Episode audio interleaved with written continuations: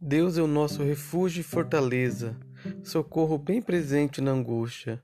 Portanto, não temeremos, ainda que a terra se mude e ainda que os montes se transportem para o meio dos mares, ainda que as águas rujam e se perturbem, ainda que os montes se abalem pela sua braveza.